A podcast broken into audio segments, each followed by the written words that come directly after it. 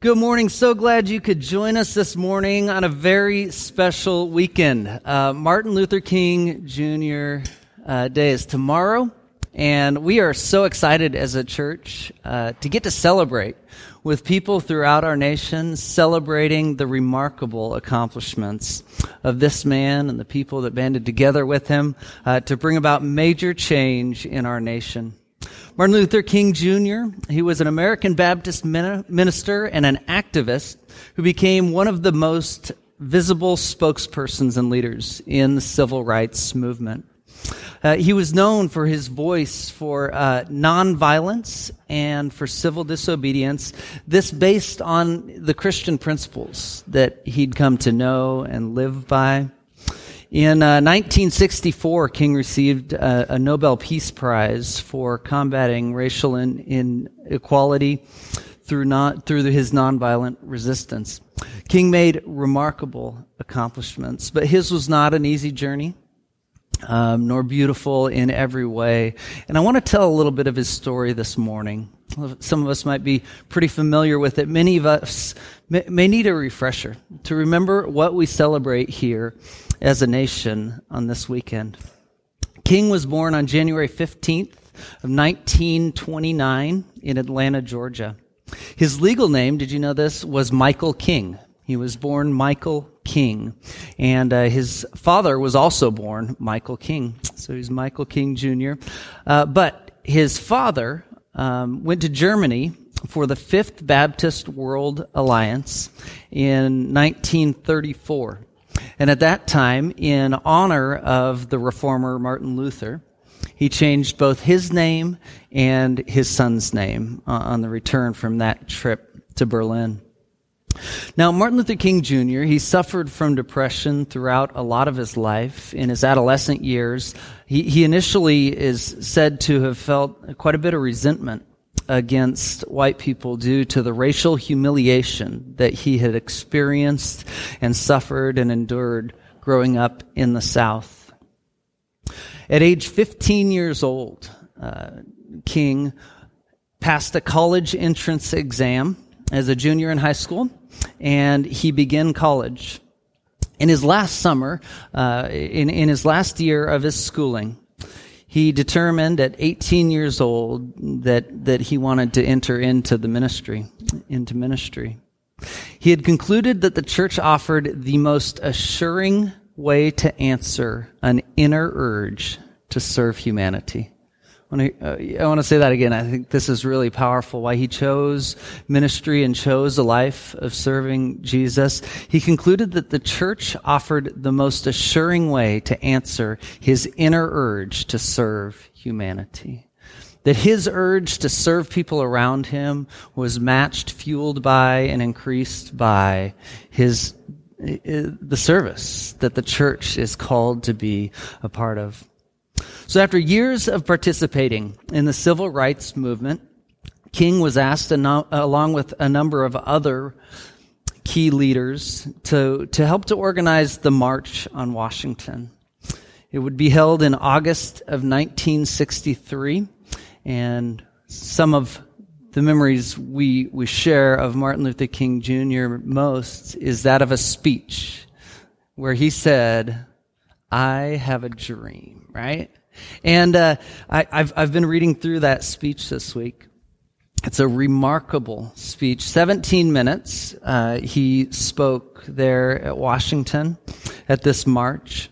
And um, it's said that in this moment, as he told about this dream that he had, that he departed from his prepared text and the message uh, that he had.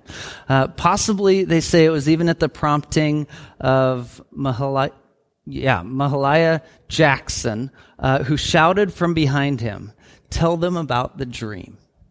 And, and from that, he began what has become one of the most iconic speeches ever in history, as he told of the dream that he had.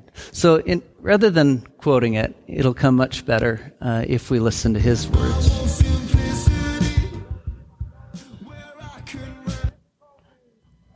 Of today and tomorrow, I still have a dream. It is a dream deeply rooted in the American dream. I have a dream that one day this nation will rise up and live out the true meaning of its creed. We hold these truths to be self-evident, that all men are created equal.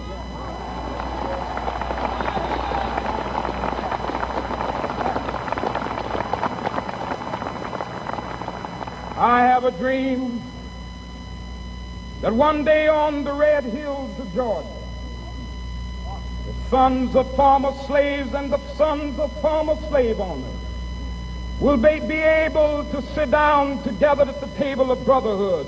I have a dream that one day,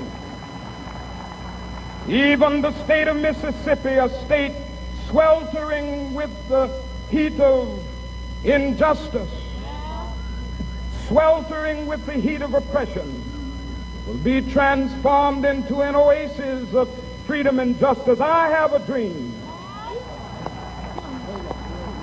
that my four little children will one day live in a nation where they will not be judged by the color of their skin, but by the content of their character. I have a dream today.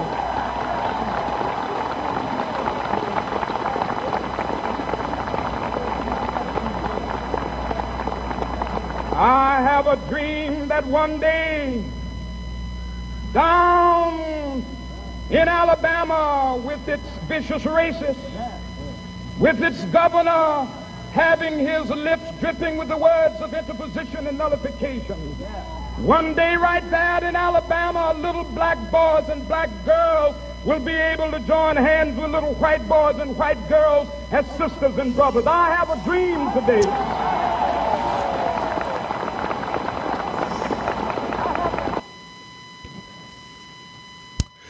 What a remarkable man. What a remarkable dream that he had for the nation. A man committed to serving people, a man committed to his belief in Jesus and the life that Jesus invited him to live, so willing to engage in that work that he would give his life for the cause. In August of sixty-three, he gave this speech. The following year, he would receive the Nobel Peace Prize. And a few years later, in nineteen sixty-eight, he was headed to the Poor People's Campaign, another rally that he and his his um, uh, co co-workers had organized. He was assassinated on April fourth of nineteen sixty-eight. His death rocked our nation in many different ways. There was riots, and many challenging and many beautiful things resulted. But it was interesting to me as I read about King this last week, um, just two months to the day before his assassination, he had been speaking in his home church, in a Baptist church, and, and he had shared with them how he hoped to be remembered. Now, King, at this point in his life, was experiencing lots of death threats. In fact, on his way to this rally where he would lose his life, his plane was delayed for some time because of a bomb threat on that plane. And uh, and two months to the day before he would he would his life would be taken, he had shared with this church what he hoped to be remembered for. He says, "On that day when I've passed and I'm remembered," he said, "I'd like someone to mention on that day that I tried to give my life serving others. I tried to love someone. I tried to feed the hungry and clothe the naked, visit those in prison, love and serve humanity." He says, "I want to remember, be remembered for these sorts of things." And he says, "If you want to say I was a drum major, fine, but say I was a drum major for justice and for peace, and for righteousness. Say, I led for those purposes." And he says to them, two months prior to his death, "All of the other shallow things will not matter. I won't have any money to leave behind. I won't have the fine and luxurious things of life to leave behind, but I just want to leave a committed life behind." kind of a person does it take to live a life that committed to the causes of justice, to the causes of peace, to the causes of righteousness? And so at King's funeral there in nineteen sixty-eight, uh, they shared those words with them. But there was one other thing shared that day. Um, King had a favorite song. It's called Pre- Precious Lord, Take Me Home. And uh, as we celebrate King today, as we celebrate the life that he lived, the hope that he had in Jesus, and the very reason he lived for justice, uh, we're gonna we're gonna hear that song this morning as well.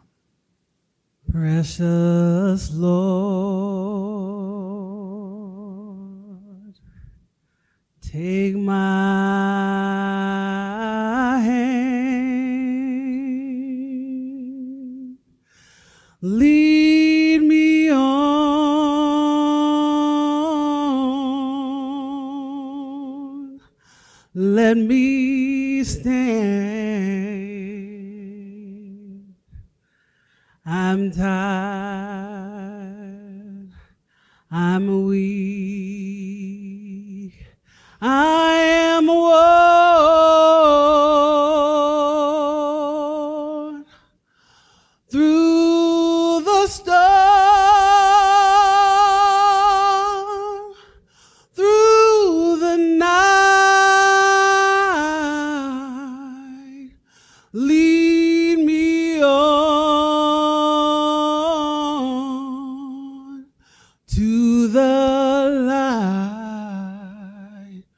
Take my hand, precious Lord, lead me home when my way grows dreary. Precious Lord, linger near when my light is almost gone. Hear my cry.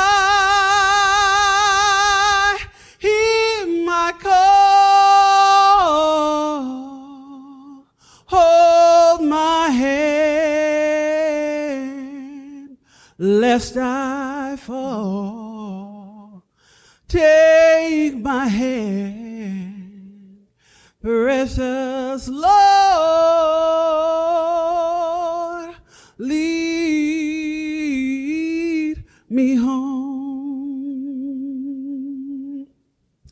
When the darkness appears and the night draws near, and the day is past and gone. At the river I stand, God my feet, hold my hand, precious Lord, take my hand and lead me home, precious Lord, take my hand, lead me on, let me stand. I am tired, I'm weak, and I am worn through the storm.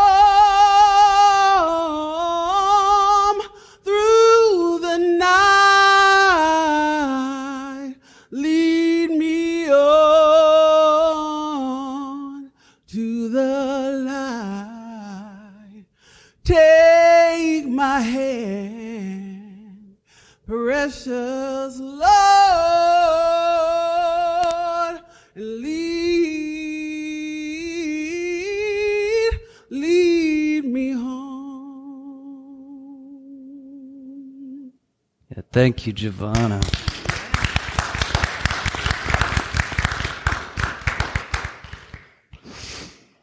And so we know that to be true in Doctor Martin Luther King Junior's life, that at the end of his life, he was led home, that he came to fully realize the hope that he had lived out for a lifetime.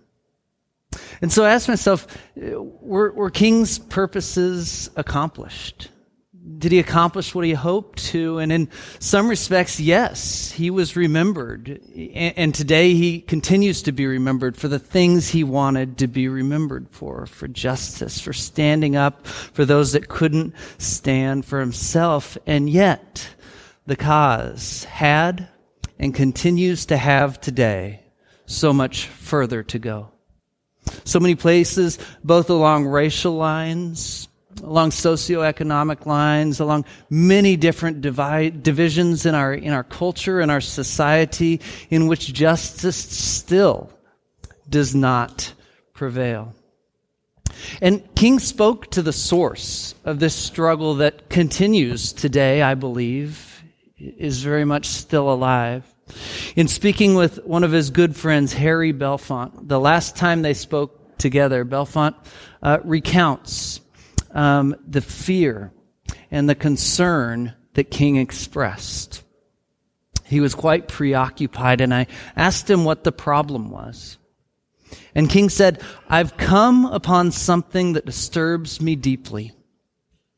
We have fought hard and long for integration, as I believe we should have, and I know that we will win, but I have come to believe we're integrating into a burning house." King said, "We're going to win this battle on integration.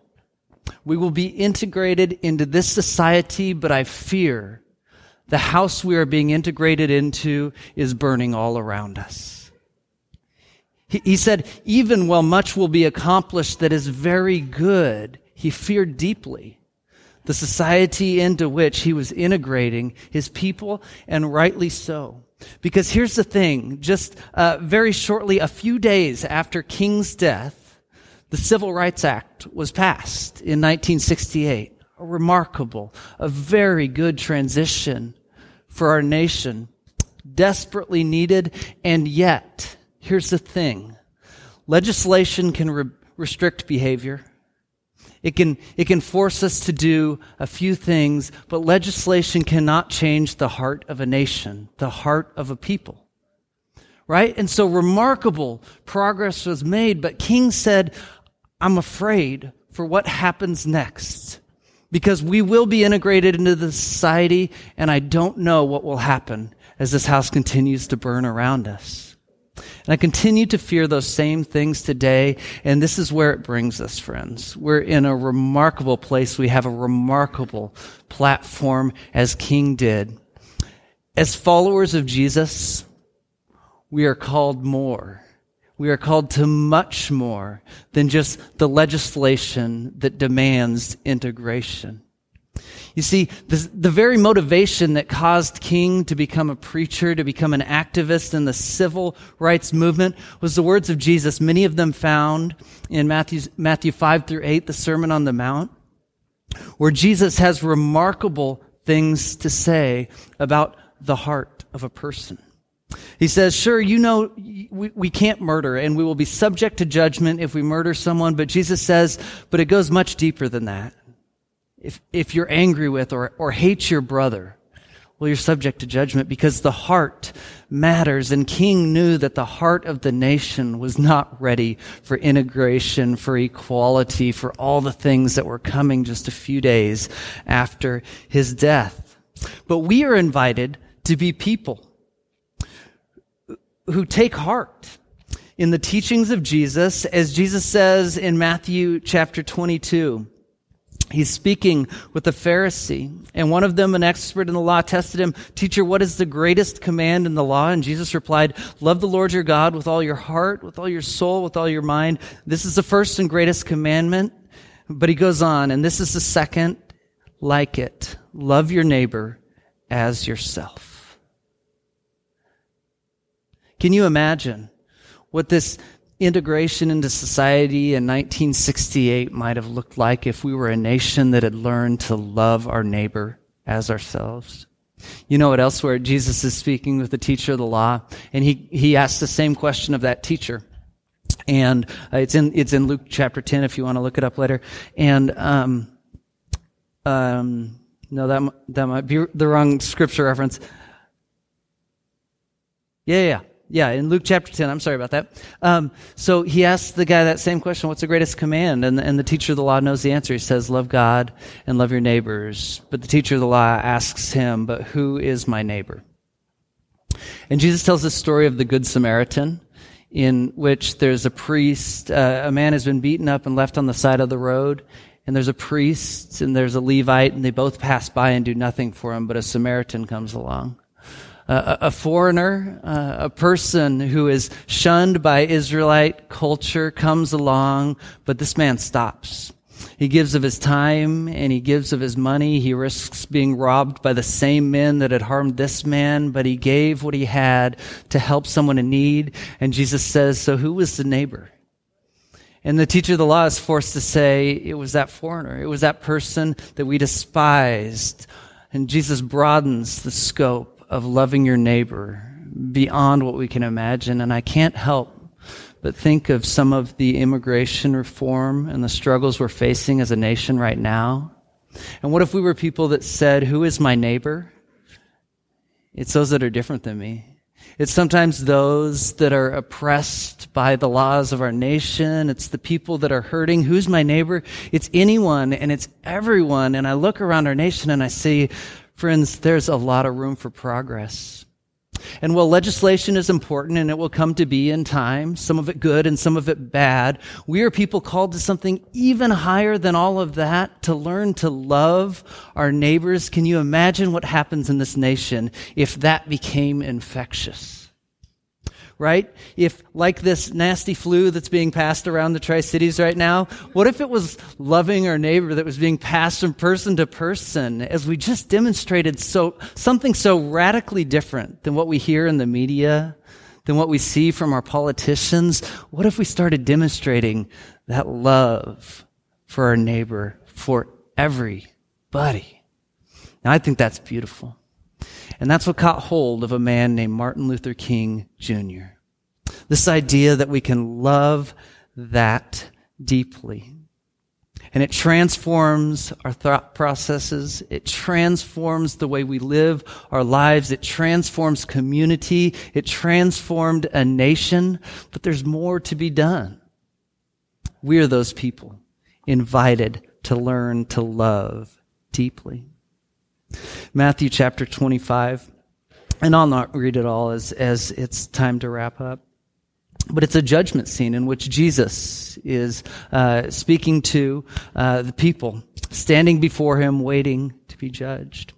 And um, those people will be separated. And uh, he'll say to those that are that are chosen, that are his people, he'll say, "Come, you who are blessed by my Father, and take your inheritance." And uh, and he gives the reason in verse thirty-five, "For when I was hungry, you gave me something to eat. When I was thirsty, you gave me something to drink. When I was a stranger, you invited me in. I needed clothes, and you clothed me. I was sick, and you looked after me. I was in prison, and you came to visit me." And, and the righteous, they'll say to him, "But when did we see you hungry? Or when did we see you in prison?" And in verse forty, "Truly I tell you, whatever you did for the least of these brothers and sisters, you did for me." Right, this is what transformed Martin Luther King Junior This idea that we are called to love our neighbors as ourselves, to give as generously as we would do for ourselves. It's this challenge here that that is... that we take care of people in need around us. Friends, that is our calling.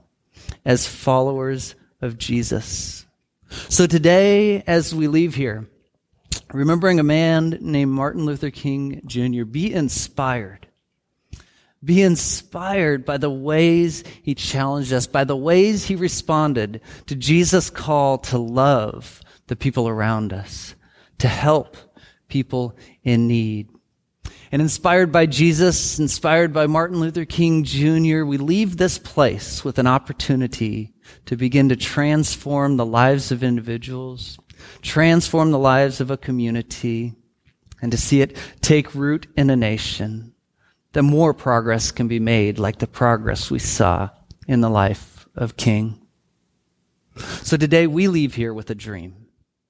A dream of a nation that looks a little bit more like Jesus invited us to live. A dream in which we care for the poor, the hurting, and the marginalized. A dream in which we love our neighbors, that we love foreigners, that we love people different than us, that we learn to love everybody in the way that God loves everybody. So friends, as we close today, as we leave here, let's consider what it looks like to live the love that Christ invited us to. Let's pray as we close. Father God, we thank you for this day. We thank you uh, for an opportunity to reflect on m- remarkable change that has happened in our nation. Thank you for Martin Luther King Junior So many of his cohorts, his, his people that worked with him to accomplish incredible things for our nation. But Father, the task is not done. Injustice still exists and poverty still exists amongst us.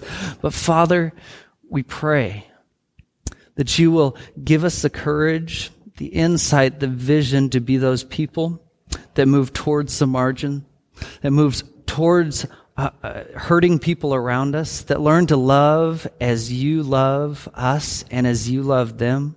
Father, we pray that you will help us to be people who come to realize that the hope that you've offered us is the, is the hope for humanity. Teach us to love our neighbor. Teach us to live out that love in, in remarkable ways, ways we could not yet even envision. Father, teach us to love well. Father, teach us to care for people in need around us. It's in Jesus' name we pray. Amen.